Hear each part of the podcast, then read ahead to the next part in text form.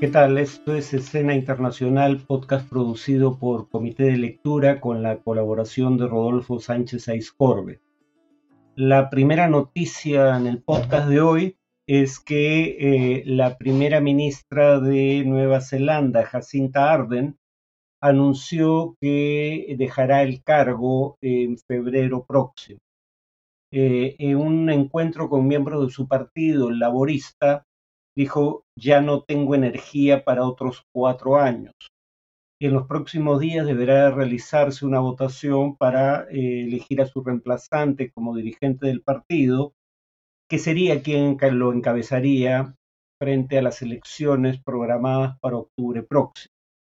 Eh, la popularidad de Arden venía reduciéndose, al igual que la de su partido en las encuestas, eh, y claro, hay la discusión de por qué. Algunas figuras políticas, como la ex primera ministra Helen Clark, la primera mujer en ocupar, ese cargo, o la dirigente del partido maorí, Debbie eh, Nagawera Packer, denunciaron que esto en parte era producto de una campaña de amenazas y odio que se había extendido significativamente en años recientes. La policía eh, dio información que coincide con esa apreciación. Las amenazas contra Arden se habían multiplicado prácticamente por tres en años recientes y provenían en una gran proporción, aunque no exclusivamente, del movimiento antivacunas eh, contra el COVID y la ley para regular o restringir el acceso a armas semiautomáticas que había aprobado su gobierno. Arden estaba en el poder desde 2017. A los 37 años fue eh, la, jefa de gobierno más joven del mundo en su momento. Y luego condujo, eh, por el manejo del COVID, eh, a su partido una amplia victoria electoral en 2020.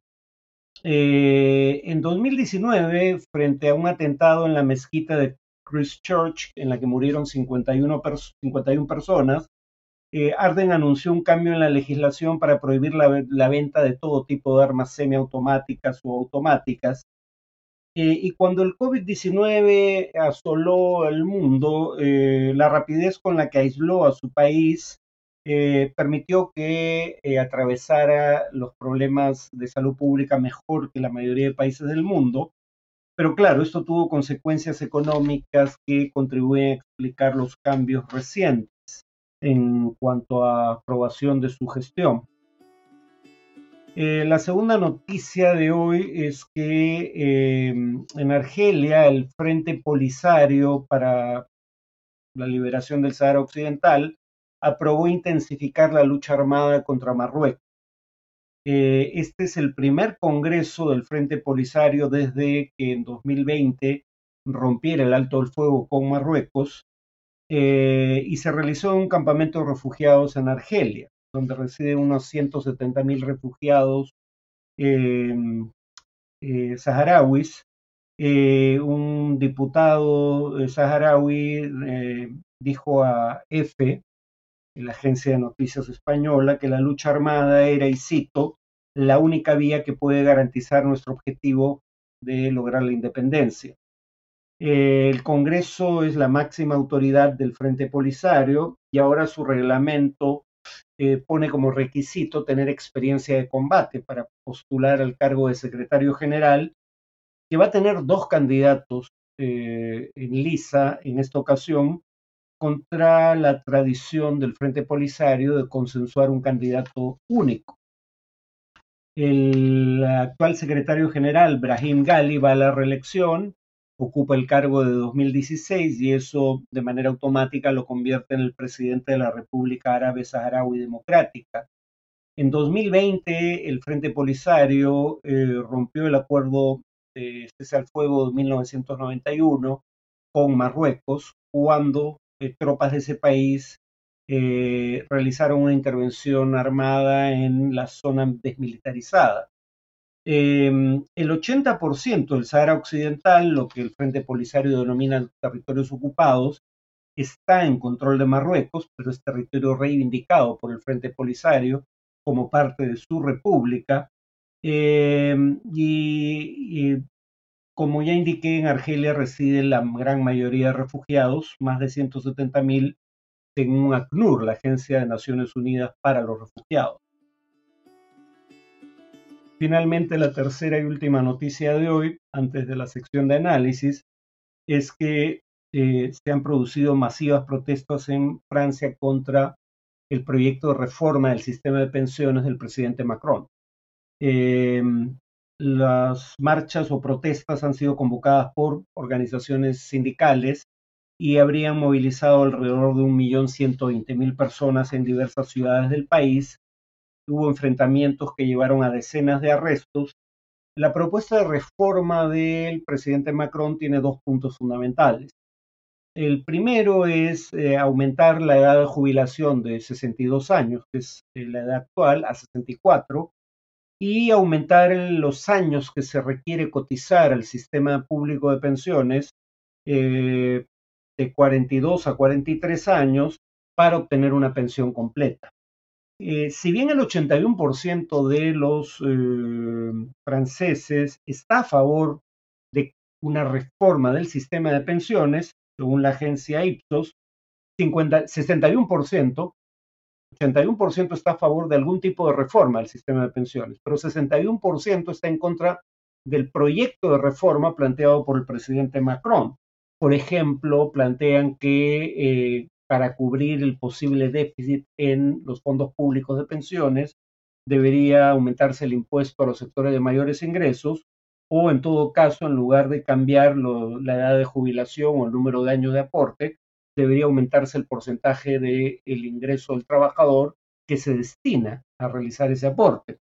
Em, entonces, em, el gobierno de Macron dice que esta es la única forma de lidiar con el hecho de que la esperanza de vida crece cada vez más y la proporción entre jubilados respecto a trabajadores en actividad sigue reduciéndose, es decir, cada vez hay menos trabajadores en actividad para eh, que su trabajo contribuya a crear eh, la riqueza que permitiría pagar las pensiones de los jubilados.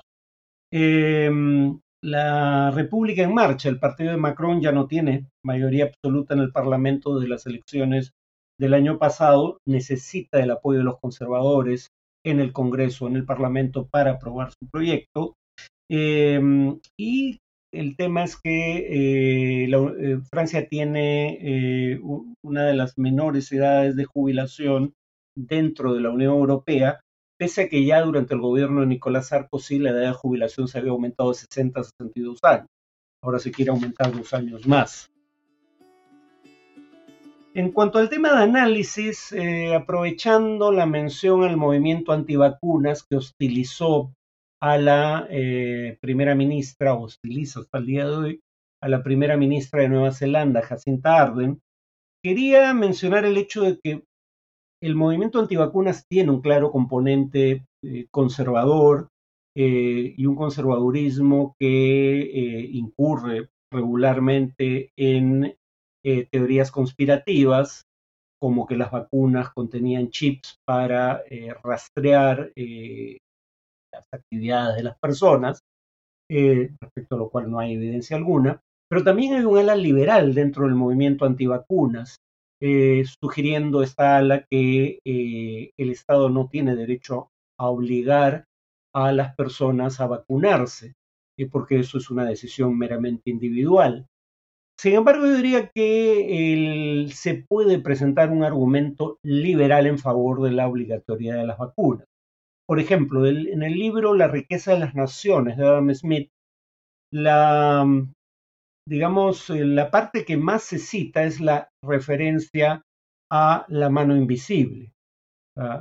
Como, como guiados por una mano invisible, los agentes económicos producirían resultados óptimos para la sociedad, aunque no fuera su propósito particular.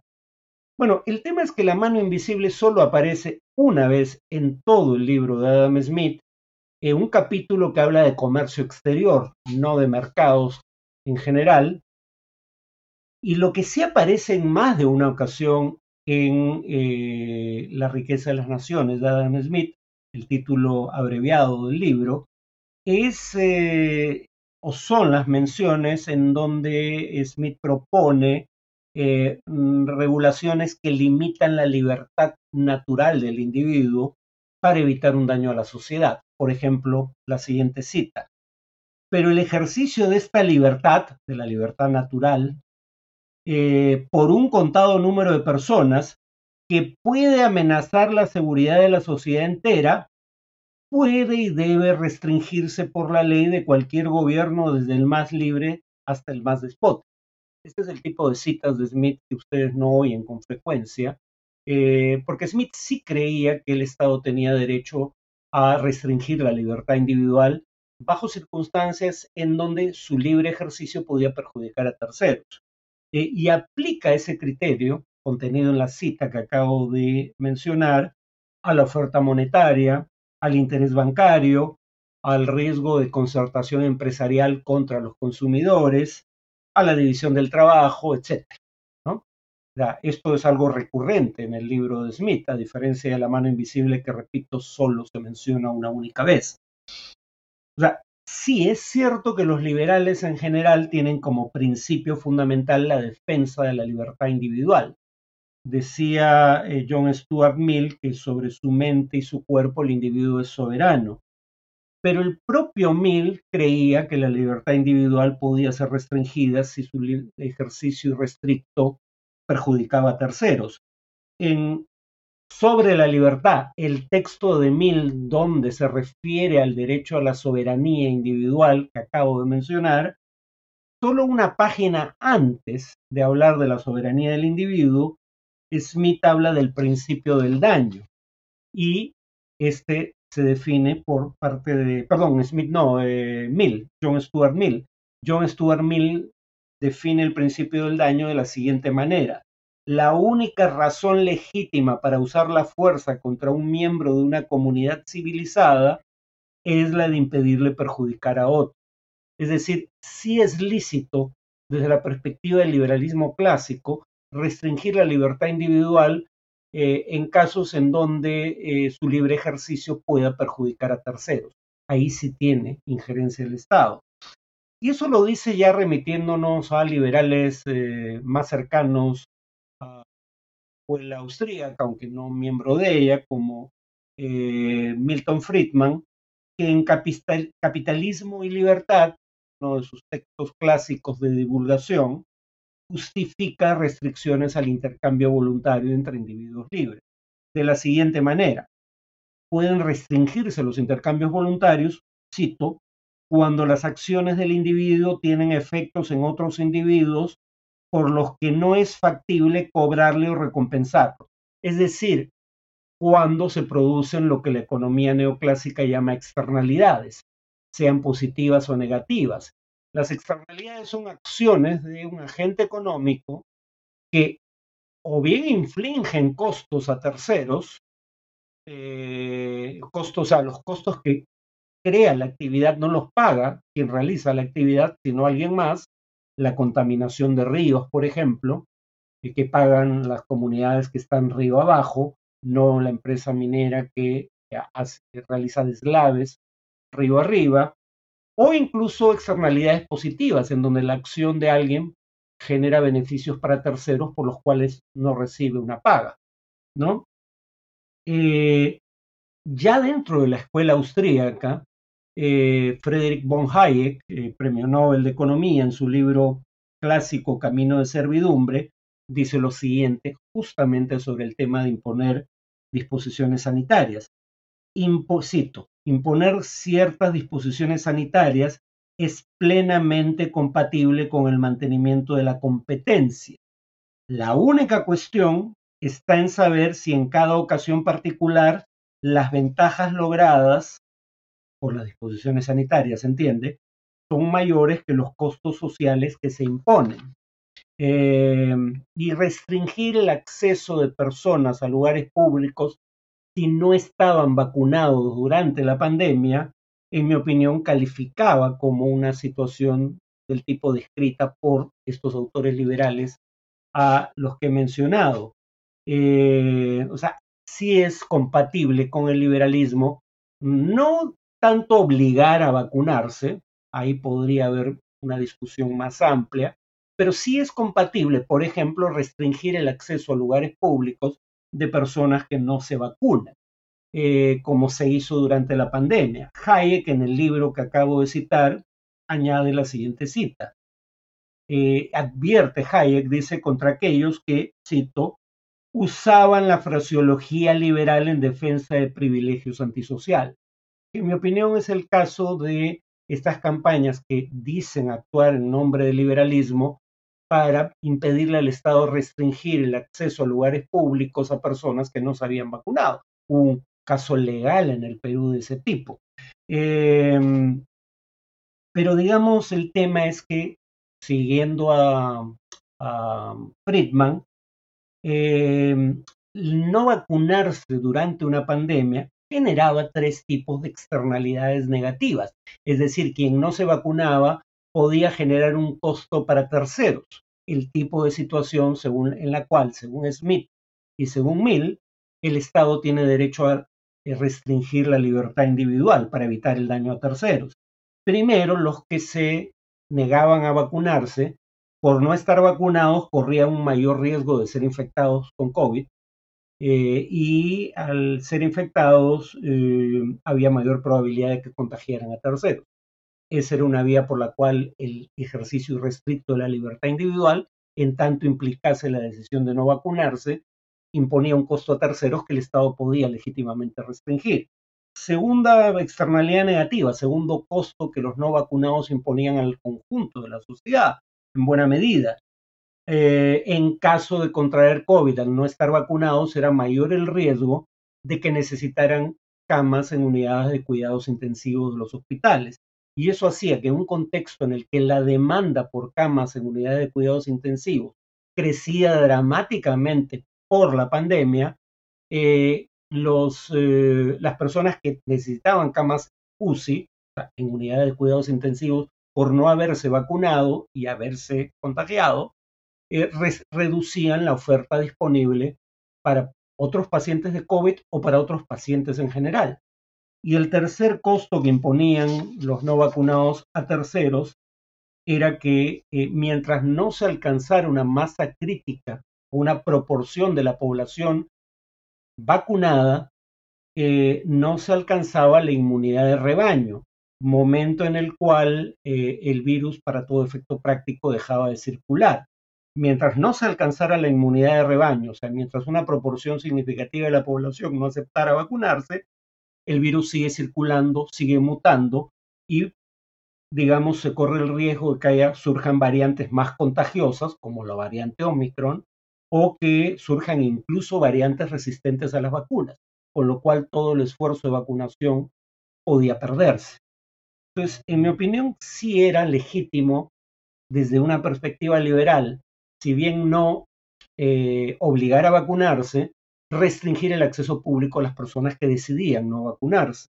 Em, y, y claro, el argumento de quienes se oponían a esto es que aunque no había obligación formal de vacunarse, en la práctica la restricción de acceso a lugares públicos imponía un costo tan elevado que la diferencia era insignificante.